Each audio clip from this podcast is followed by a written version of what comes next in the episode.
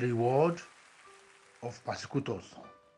The book of Deuteronomy chapter 30 and verse number 7 says, And the Lord thy God will put all these curses upon them and upon thy enemies, and on them that hate thee, who persecute thee.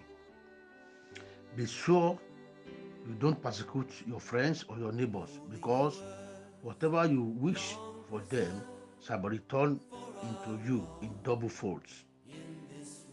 As you love everyone and pray for them, the good hand of the Lord shall be upon you for good.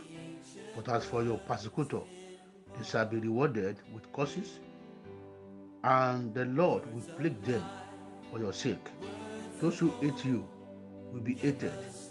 Those who curses you will be cursed. The Lord will multiply the action of your enemies and return it back to them. So will he do with you and with your actions as well. Stay on the side of the Lord and fully enjoy his blessings.